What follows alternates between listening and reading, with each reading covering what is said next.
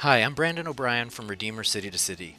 In this series, Church in Outbreak, we're talking with staff and ministry partners around the country as we try to figure out together how to respond wisely and faithfully to the global COVID 19 pandemic.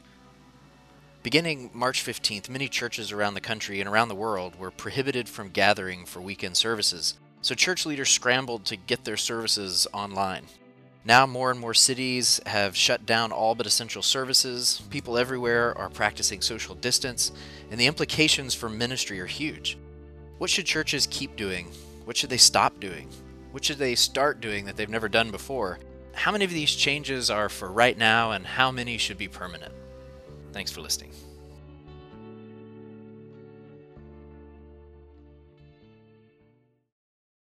Hi, uh, Lois. Thank you for being with us today. It's great to be here. Can you tell us, before we get started in more specific detail, describe what you normally spend your time doing for Redeemer City to City? Well, I'm the Director of Counseling and Leadership Development. And I was originally um, recruited because city to city, uh, the global leaders were concerned about the spiritual and emotional health of their pastors and leaders around the world and they wanted to have a counseling resource available for anybody who needed it.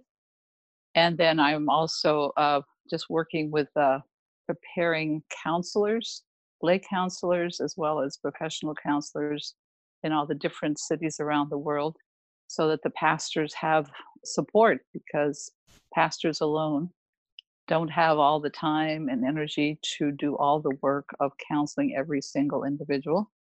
And so uh, my work has been to just prepare the whole church to disciple one another so that uh, whether you're having a cup of coffee somewhere or just riding in the van with your family, that the advice that we give one another is biblical and uh, and that we are looking at our relationships redemptively so that we're speaking truth and grace and wisdom from God's word to one another. I love that. I don't know that a lot of people, uh, without some help, would think about counseling and the sort of uh, pastoral counseling care that you offer as a part of discipleship. And I think it's a really wonderful thing that you cast it in those terms. I think that's wonderful. So tell me, we're living in an unusual moment, um, and we're going to talk about uh, the kinds of things we need to be thinking about in an unusual moment. But to sort of establish a baseline for everyone listening, as you're equipping pastors and you're working with leaders in cities and and helping them understand how to disciple one another in um, uh, the ways you've just described, how would you describe your typical approach to counseling and the coaching that you're doing with these uh, church leaders? Well, you have to do a lot of listening because everybody that you work with, first of all, they come with a certain set of problems or they're emotionally anxious or depressed. And so they want some insight. They want someone to help them work through whatever they are um, dealing with. And so one spends a lot of time at the beginning just listening because everybody's different, everybody's unique. Everybody has a unique story that addresses their lives. Like Ever since since people, I guess, even way back uh, to the time when sin first entered the world, when Adam and Eve decided they could do life, or they thought they could do life without God. Um, ever since then, people have a a certain understanding of what they need to do to be significant and to be valuable and so usually those those values are shaped within a, a person's family of origin. And so people are are beginning to understand what they or they think they understand what they need to do to be valuable. So we call it like a system of self-redemption. Everybody everybody has this sense of not enoughness. I'm there's something about me i'm not sure what it is is obviously we know it's separation from God, but people don't know that. And so they they develop a storyline and strategies. If I can do this and if I can do that, then I will I will feel good about myself and I'll erase that sense of that gnawing sense of I'm just not enough. And so I listened to a lot to their stories to try to understand the story that they tell themselves. And uh, and then from there begin to help them to understand that maybe there's a different story that's even better. I know that uh, when I was studying at Westminster and we got to the book of Hebrews, it just blew me away. Um, I think it's my favorite book in the Bible uh, because it just it's a culmination of the whole Bible and, and how it all just uh, crescendos into Christ. You know, he he is the big sacrifice. He is the the best high priest. And uh, so during that class, I was so blown away by the whole biblical narrative that I sat down one day and drew out just very, very normal, very nothing fancy, just drew out the whole story of redemption from beginning to end because I wanted to figure out where I fit in. Because obviously that story is ongoing, and, and the story of the Bible is my story, it's everybody's story. Well, it helped me so much, and it helped me to begin to understand God's purposes and help me to let go of the story that I had written for myself. And I began to share this. Whatever helps me, I usually share with my clients. If it doesn't work for me, it's not going to work for anybody. and so I shared it with my clients, and I it resonated. And so uh, then when I would teach my different classes, I always would put it up on the whiteboard because it seemed like even Christians, well, I had been a Christian for years, it seems like we had gotten parts of the story, but we hadn't seen it in its overview. And so uh, I started using that more and more. Actually, in my old counseling office, at the back of the door, I had the big poster with a whole storyline. And at so many times, we would just look at the storyline to make sure we were taking all our cues from God's story and not the story that we've made up because what good is it going to do for me to make up a story that isn't the real story? Hmm. Yeah, can you give me an example of a story that I might tell myself or that you might tell yourself to try to make up for that sense of not enough this that you were describing and how you would use the biblical story to help address that need or that void that they're experiencing? Well, I have a recent example. Um, actually, she's given me permission to share it. But I have a dear friend and uh, she and her husband, uh, when for their third child, they found out that uh, the little girl had Down syndrome, and uh, so they were getting advised from right and left to abort the child. But uh, they came in to see me, and we discussed the, the storyline. Uh, and you know, we have a sovereign God who's in charge of everything, and they decided to keep the baby uh, they knew that they were not the author of life and death. So they kept the baby. And just about six weeks ago, of course, the baby is born. She's uh, 14 months old, precious little girl, just a delight to everybody.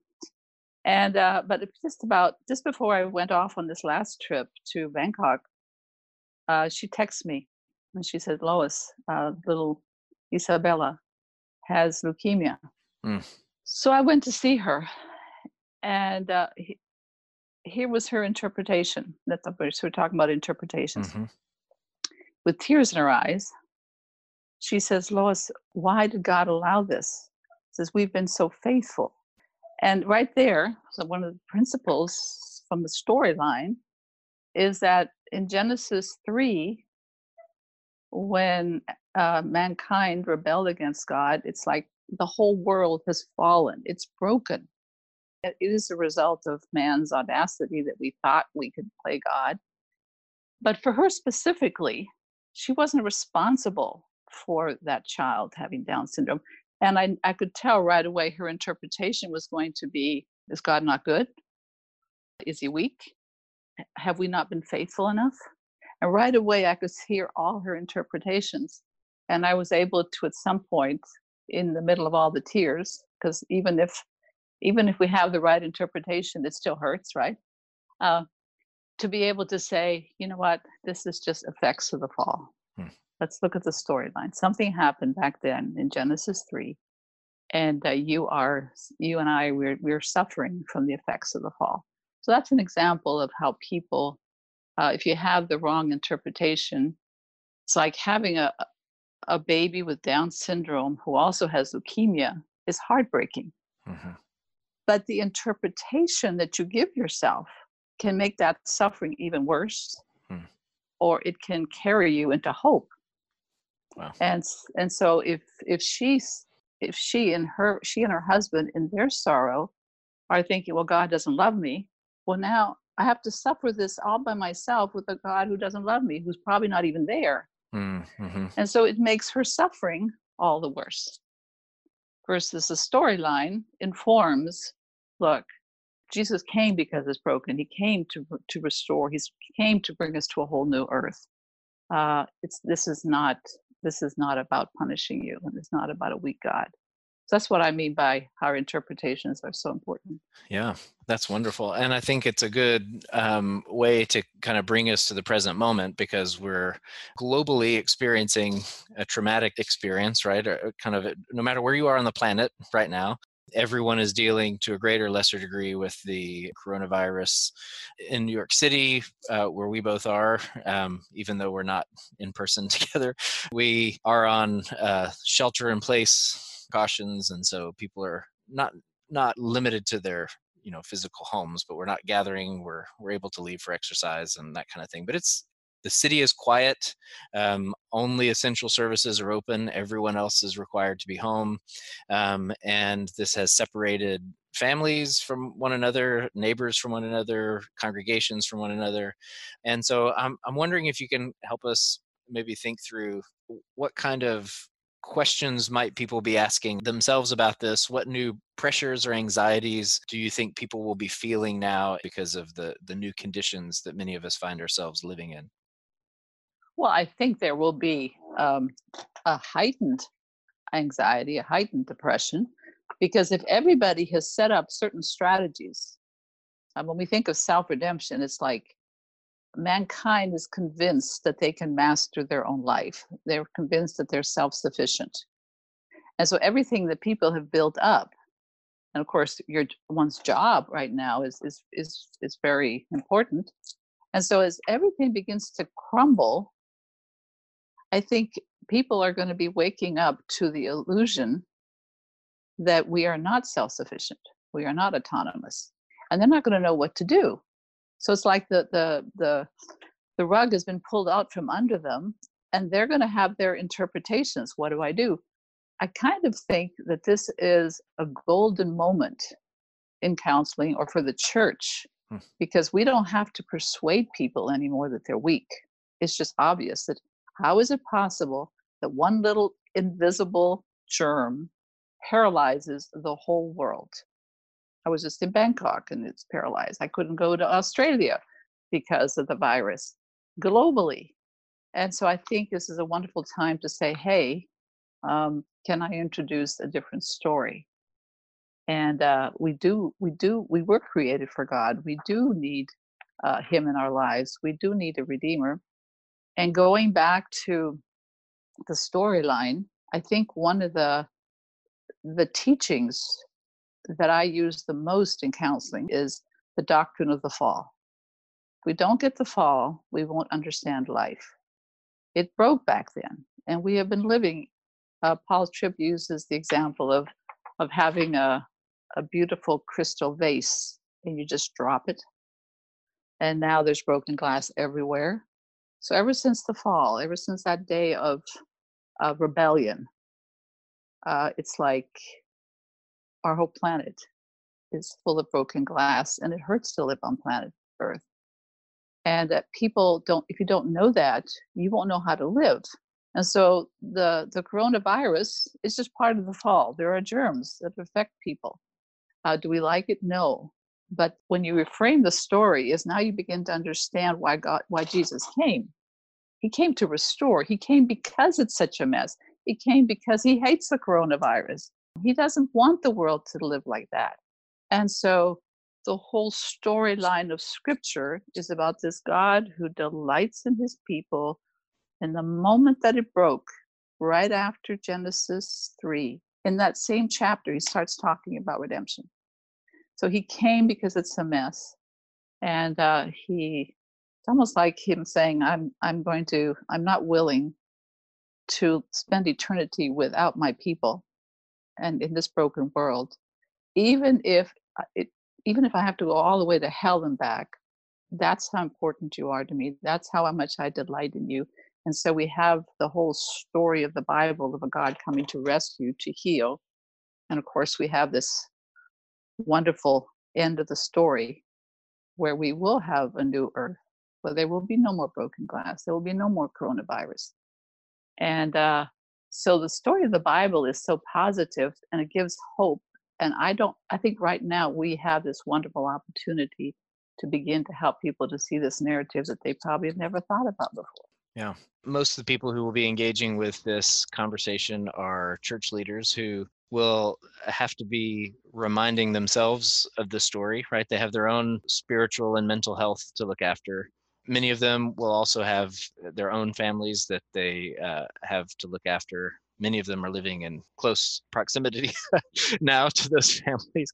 Uh, and then they've also got congregations uh, who they usually enjoy some proximity to and are now sort of distance from. And I wonder if you could kind of help guide the people listening to uh, how they may think about care for themselves and helping to tell this story for themselves, or families, and uh, and the people that they minister to.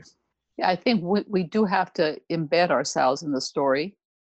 One of the most important teachings in Scripture is the understanding of what it means to be united with Christ which is the privilege we have because he couldn't unite himself to us in our sinful status. So what does he do? He deals with our sin. He takes our punishment. He uh, he he forgives us so that he can unite himself to us. And when he unites himself to us, he comes and lives within us by his spirit.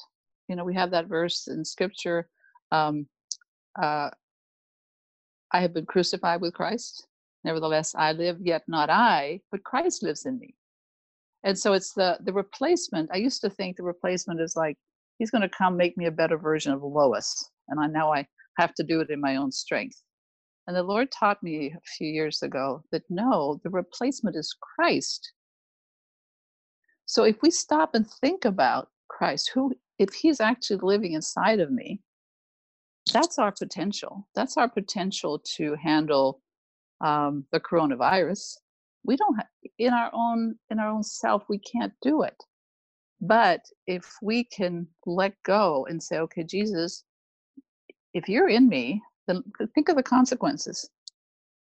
All power, his resurrected power is in me.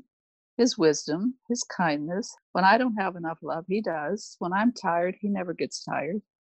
And so I'm learning to get over that belief that I'm supposed to do the Christian life by myself and just to surrender and just say, Lois, drop dead. You were crucified. You gave up.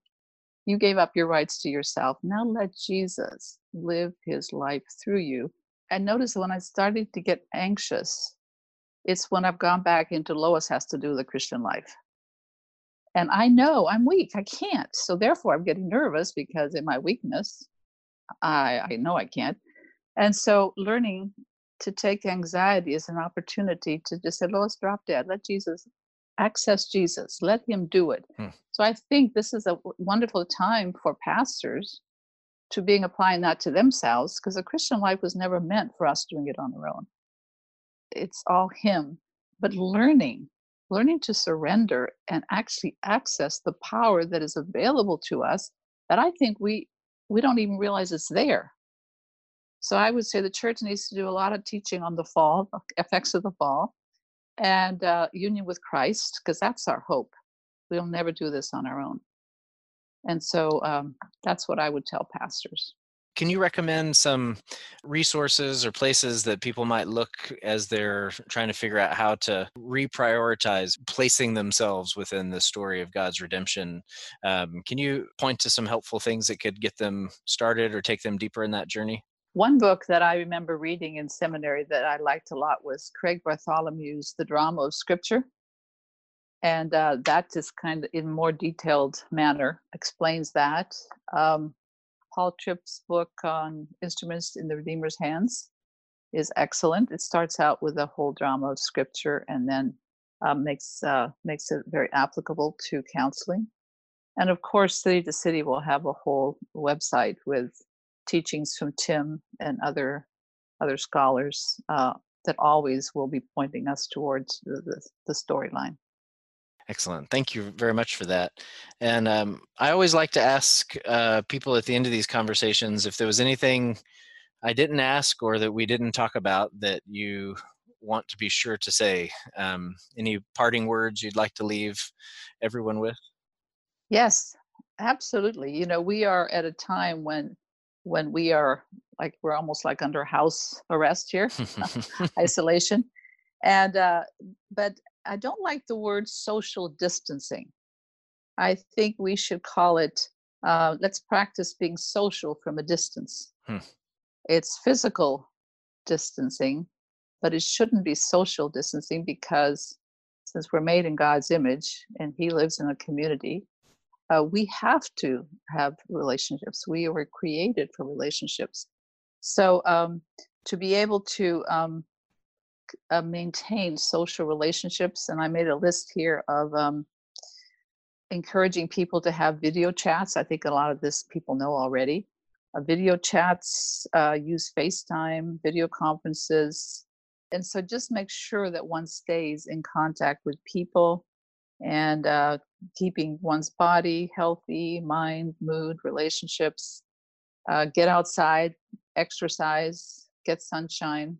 Let's practice being social from a distance and being very thankful that we live in this day and age where we do have the internet, where we do have FaceTime, where we do have Zoom, where we do have Google Chats, uh, and take advantage of that and make sure that we're connecting throughout the day uh, with somebody. Like yesterday, I was I was indoor all all day, and I was feeling a bit weird. You can just begin to feel a little bit weird as a human being. and and then in the evening, three of my girlfriends, we all had this uh, chat, a Zoom chat, and it was so much fun. And but when we hung up, I felt better. It just shows the need to be in contact with people. So there's that. Um, I know one gal, she will call her mom and, they, and with FaceTime, and they will have dinner together at night.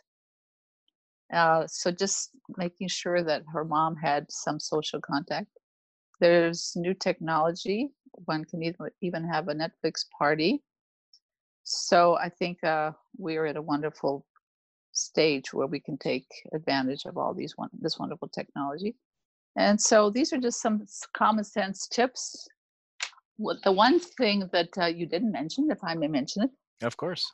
Um, uh, Governor Cuomo, when his talk two days ago, which I thought was so so uh, encouraging, he said, "Times of crisis brings out uh, our best and our worst, our strengths and our weaknesses." And so, I, for us to take this time, and as God reveals weaknesses, whether it's too much anxiety, too much uh, concern for the future. Let let whatever is revealed be used by God in His grace to draw us to Himself. You know, Acts 17 says that God has determined the time set for us and the exact places where we should live. He did this so that men would seek Him and find Him though he's not far from us, for in him we live and move and have our being. So I think God doesn't love the brokenness, but boy, does he sure use it for his redemptive purposes. And so he wants intimacy with us. So I think that if he's determined this time, it's because he wants us to seek him and know him and be more and more transformed by him. Wonderful. Thank you so much for your time, Lois. This is really encouraging. Thank you.